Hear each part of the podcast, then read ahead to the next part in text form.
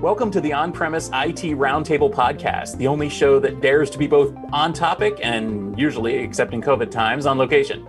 Each time we meet, we bring together IT luminaries to discuss a single concept. In this episode, we're looking at Docker and specifically Docker rate limiting Docker Hub and whether they're uh, kind of going to lose because of this. But before we begin, let's quickly meet who's on the panel. Hi, I'm Enrico. I'm a gig analyst, and you can find me on Twitter on uh, esignoretti. esignoretti, actually, in English. Hey, I'm uh, Calvin Hendricks Parker. I'm CTO of Six Feet Up, and I'm on Twitter as Calvin HP. Hi, I'm Joep. I uh, work at a little company called TLA Tech. Uh, you can find me on Twitter at jpiscaer. My name is Larry Smith, and you can find me on Twitter at Mr. Ellie Smith Jr. Um, I am currently working as a senior DevOps engineer slash principal automation architect um, at Business Technology Architects. As many people know, Docker has become a really essential component of the modern cloud, and especially when you're, you know, you're talking about like Kubernetes and Kubernetes applications and any, anything like that. I mean, essentially, we're pulling images from the Docker Hub constantly. I mean, I, I have, you know, my own Kubernetes setup, and um, you know, things come down off of Docker right and left. But uh, Docker has recently announced that they're going to implement some rate limits there, and it's essentially going to block uh, people like me from uh, making unlimited demands on their uh, their hub. I can understand why they're doing this, but I can also see that this could cause a problem with them. But before we begin into that, I wonder can somebody really kind of explain like how integral is Docker Hub to the modern um, you know container environment, and how many images are being pulled? I don't know if I have any data on how many images are being pulled, but if you think about how Docker itself works with all the various layers, I mean, any any work you do is going to have some base layer someplace probably pulled from Docker Hub. Uh, it's just it's inevitable, uh, especially when you've got kind of it had become the official you know blue check mark like Twitter of official images for various projects, you know, whether it's like Redis or Postgres. And so them going into this new mode of well, kind of demanding money for what seemed like a free and open service, like a GitHub style uh, piece. I mean, I understand they got to make a dollar, but it feels like this is the wrong spot for them to start trying to make a dollar. Um, I know they've tried some other things in the past. You know, Docker Swarm kind of got eclipsed by you know, Kubernetes has re, re, reinvented itself. They sold off the enterprise product. I, I, don't know what's going on over there, and I don't know if anyone else has any other insights into this. I, I don't think it's about making you know money off of this transition that Docker Hub's going through. I think it's an actual way of letting the community of open source users know that you know, they're no longer providing that service. I think you know there's other alternatives out there for you know uh, an image repository that I think are you know just as good. Um, and I think this is Docker under Mirantis making a stand that you know they don't want to provide this service anymore, not for free and probably not at all, because Mirantis is going in a different direction with Docker. But it used to be Docker was kind of at the core of everything that was open source and cloud native back in the day when we didn't call it cloud native yet. Uh, and I think the role of Docker, you know, is not so front and central as it used to be. So I think it's, you know, I understand the decision. I understand the uh, maybe some of the the motive behind it that they, you know, they uh, let the community know it's no longer the place to go. Do- Docker is no longer the place to go. It's something else. It's something different uh, and it, it is especially uh, much more fragmented. So I think that's the challenge uh, of kind of the community and taking the next step is is figuring out what is that alternative when it's so fragmented across the landscape. Mm-hmm. Actually, I, have a question here. Go ahead. So, Stephen, you, you told us that you know many of the images that you use comes from there. Are you going to pay something to Docker to to continue to use the the service and not disrupt you know your operation somehow well that's and, and that i think enrico cuts right to the core of this discussion the answer is no i am not paying for it i'm not paying docker for this i'm using their service i'm relying on their service and i'm not paying for it and honestly, the same is true of, you know, I mean, I'm a huge Ubuntu user. Um, you know, I'm not paying Canonical to pull Ubuntu images and Ubuntu packages constantly from there. Um, I don't pay, you know, NIST for their NTP services. Um, you know, uh, how come I'm willing to pay for some services? Like maybe I'll pay for Cloudflare, but I won't pay for something else. That's that's I think that's the core of this question, right? Am, am I wrong, Larry? So where my head starts going when I start looking at this, right, is because we start looking at different. You know, you've got the the Google registries, you've got GitLab, you can do container registries there, and that that functionality has been there for years and years and years. And then you've got GitHub, which um, Calvin and, and, anybody may know in the last few months they're now doing beta um, testing of their their container registry as well. Um, I think kind of where I think where Joep was going is that you know reality is this is actually a good thing. I think in in some degree because it does allow the community. Let's be honest, people are pissed off at Docker for the most. I mean, you know, to to some degree um, because of the the way that they always went with things. But the reality is, it's still a good product. But you've got other solutions. But the reality is, you still need a content. You need an image. You need to consume that image from somewhere.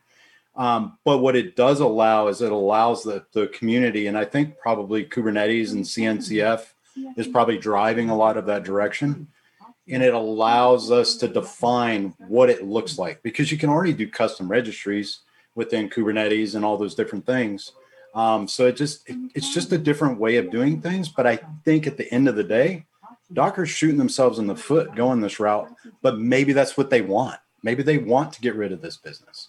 Honestly, I, I think this is not a mistake they're making or a mistake that is happening to them. I think this is something Strategic. they are strategically doing to ha- to kind of give Docker a new chapter, uh, whatever that is. I, I don't know, right? Mm-hmm. But they have to do something else with Docker than it used to be, um, especially since being acquired by Mirantis.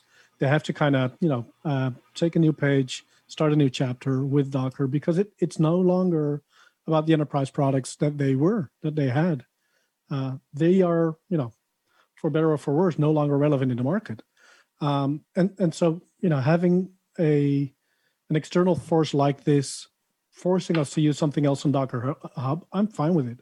I mean, operationally in the day to day, it's gonna you know suck for for a while. We have to transition. We have to figure out um, to not use Docker Hub uh, and use something else. I mean, that's gonna take us a couple of months. People, especially in deep engineering roles, are gonna you know be mad at Docker about that, and that's fine. I mean, in the end, this is Mirantis trying to figure out what to do with Docker. That's what I see happening.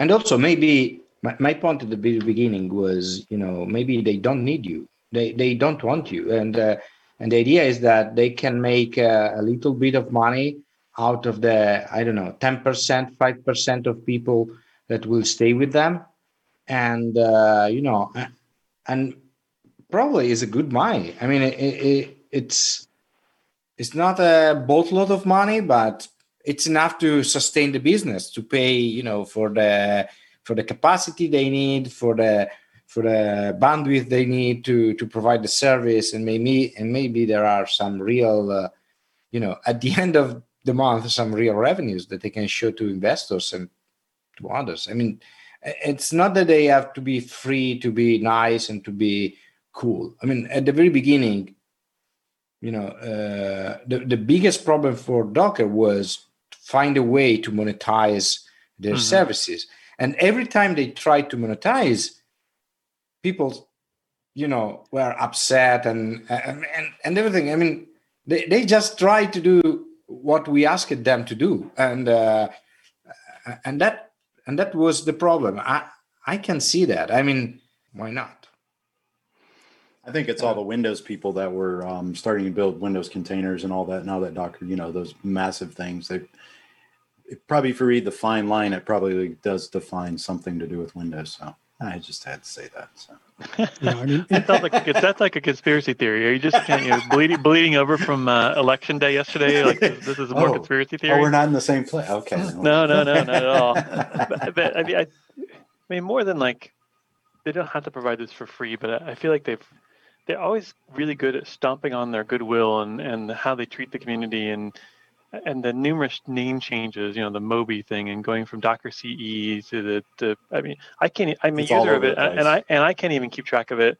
But I tell you what, this is an, an excellent opportunity for a group like Microsoft to come in and just swoop in and pick up that goodwill. And that is exactly what they're doing right now. Uh, they are you know, VS Code being free and actively developed and a super awesome tool.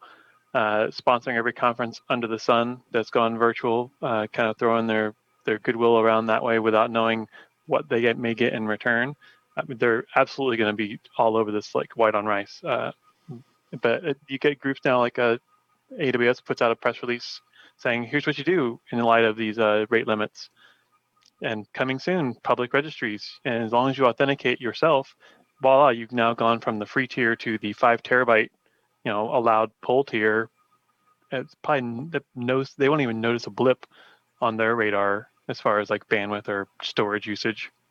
Yeah, but that does that does bring up a point where I think a you know a container registry, an artifact repository is no longer something unique. Back when Docker Hub became a mm-hmm. thing, it was very valuable, and it was at the beginning of a chain of events that happened after you published it on a uh, on on the registry.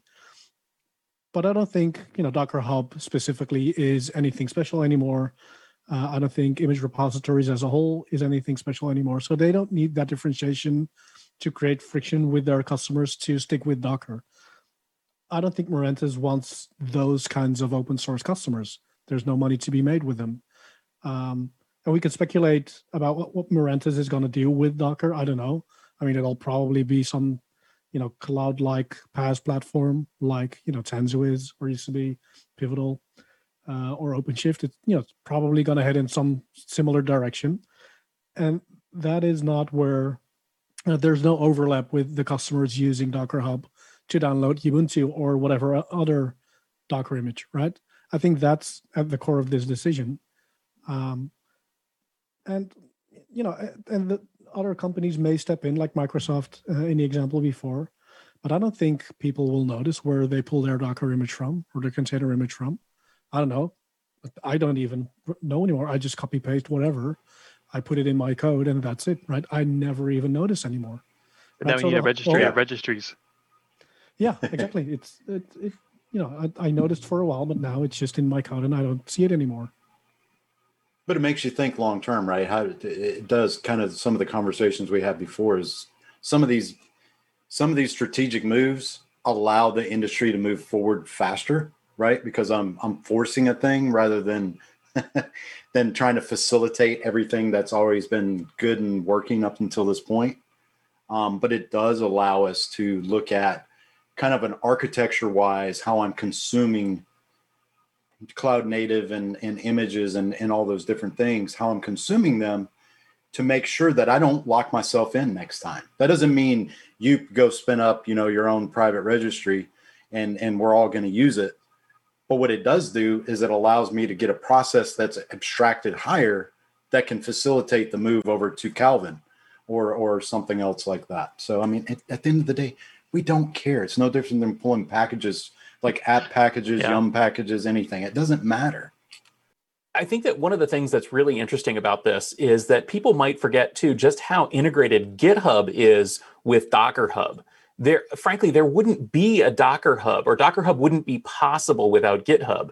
And github is part of microsoft. Um, you know as as you know you just said earlier um, you know that's the big opportunity i think for microsoft and github to replace docker hub. And that could be as larry was just saying i mean uh, or uh, Joep as well just a uh, pretty much a, a sed command. You know what i mean? It's it's like nope okay goodbye we're done you know, am I wrong? No, you could totally. I mean, you could see it from an architectural perspective. You know, not to go too far down that, but just kind of thinking out loud as we go through this. You could really start looking at things like a proxy type thing where you just just flip things on the back end where it doesn't matter. I mean, you just I mean, that'd be easy to do now is because at the end of the day, we really don't care. I mean, why can't I mean people use Snap on Ubuntu, but why? You know, I mean, it's, it's just, oh, there's a whole new podcast topic. Yeah, right exactly. I, I had to go there. So, but you know, I mean, really, it doesn't matter if Enrico wants to install something. He shouldn't have to really care where it comes from. Now, it does bring security because you know there are a lot. We're all talking about this. This has been a challenge for years in containers is how to enforce, you know, the the the the security model to make sure, hey, I mean, I'm getting these questions every day. How do I know when I consume a, an image that it's secure?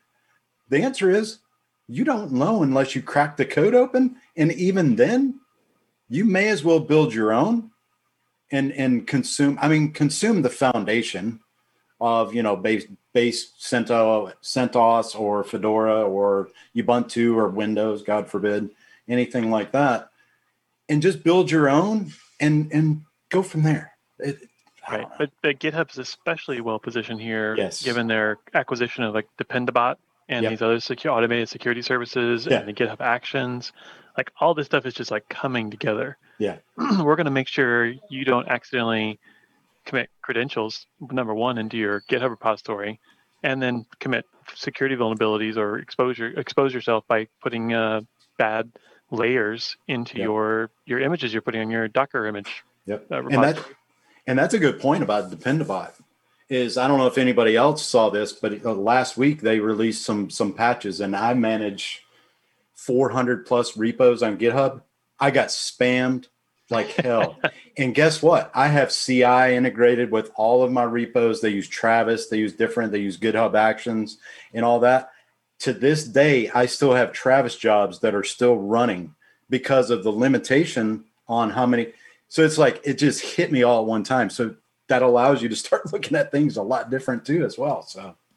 But looking back a little bit i, I think i mean it, it is also a testament to how well docker figured this out on paper. They never executed this but their idea of having a secure software supply chain was phenomenally good. It was brilliant but they never executed on it uh, and now it's you know kind of up to the rest of the the open source community to redo that whole thing, to reinvent that wheel again, uh, because it was there. It was all you know thought out, planned out. That was you know Docker Swarm was part of it, Hub was part of it, um, and so nothing groundbreaking will happen uh, with this Docker Hub uh, rate limiting. I think you know pieces will shuffle, but architecturally, I don't think anything's going to change at all. Yeah, I guess the uh, the truth is that all you need to do is crawl the hub once populate a yeah. different hub yep. and call it a day. yep. And that's actually just uh, for for for comparison. I mean, Alex Ellis uh, was the one who suggested this topic. Hi, Alex, and um, and he uh, his suggestion was basically to simply create a proxy for uh, mm-hmm. you know for for Docker Hub. Is that an option as well? I mean, do we have yeah, to look at GitHub doing it, or can we just make our own proxy? No, I mean that's kind of where I was going a few minutes ago. Is you, all you literally need to do is build a proxy in front of it, and that and it's not. That's just common sense. I mean, think long term.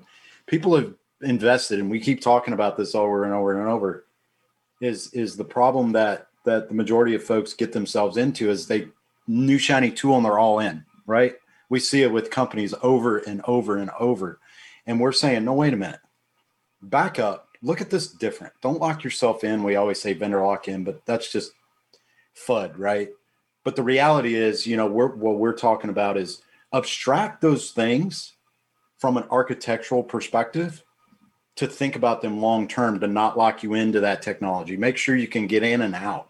And that sounds easier than it sounds easier than it is, but it's really not that hard when you really start to back yourself up. So to the point of the registry is yeah, I mean that just makes sense. Build build a proxy, and that's to your point. Alex does some great development work. Hey, there's a great project. I mean, he's already you know get everybody involved. I mean, it's just a matter of and he's already embedded in CNCF and all that. I mean, it's anyway. I digress. yeah, it, it just uh, it seems like there was money here that got left on the table by them like I don't know how much money, like say JFrog makes for Artifactory, but they right. they charge for this thing, and it seems like it could have still kept the open source side of it going, just like GitHub did. Private repositories cost, public ones free. Yep. So I, I don't. It's I don't know. Again, I think it comes down to Mirantis's plans with Docker, and I think yeah, they are not planning to do anything open sourcey with Docker well, and, and if it's not on the roadmap, then they absolutely need to do what they're doing. Um, if, if they say this is not a thing that makes much money and it's not, it's going to distract us from our focus of actually doing our actual course of business, then absolutely jettison it. And at the end of the day, Mirantis is a service company. I mean, they have to uh, to sell professional services, and there are a lot of enterprises that adopted Docker at the very beginning, and they still have uh, some some stuff around it. So, I mean, advocate of the devil, they are going to do consulting with all of their customers to replace Docker Hub within their companies with something else yeah. commercially offered by Mirantis. I wouldn't even be surprised if that's the case. And you know, I just to add, you know, now that we're talking about enterprise and all that, now years and years and years ago, I was part of an organization and a company that was a paid cust a paying customer to Docker Enterprise and as well as Canonical. And I'm gonna say it, it was awful. Now hopefully it was it's much better now. And how much abuse did you have to take? Uh, no, I mean it was literally yeah. You you know it was like it was ridiculous. You um, to the whole point, like Calvin actually hit on it a second ago, is is being able to manage Docker versions and be able to be able to pin versions. Like when you start talking automating and all that, being able to pin a version, they flip flop the package names all the time, and just those things. But the but the pain point was always the enterprise. The enterprise. What were what were we paying for enterprise? You weren't getting anything. You know, I mean, it's it, yeah. But I'd like to wrap this thing up, but I want to give you guys a chance to kind of sum up. So, getting back to the original point, and I think we were kind of just just just saying no, but um, is rate limiting going to kill Docker? Is rate, and, and I don't mean kill Docker the company. I mean sort of kill Docker's relevance in uh, in the cloud. And I'm going to go around the circle again. Um, I'll start with you this time. Uh, tell me, and just uh, what, what's your opinion? Is rate limiting going to kill Docker's relevance? Yes, they are uh, willingly crashing that part of the business.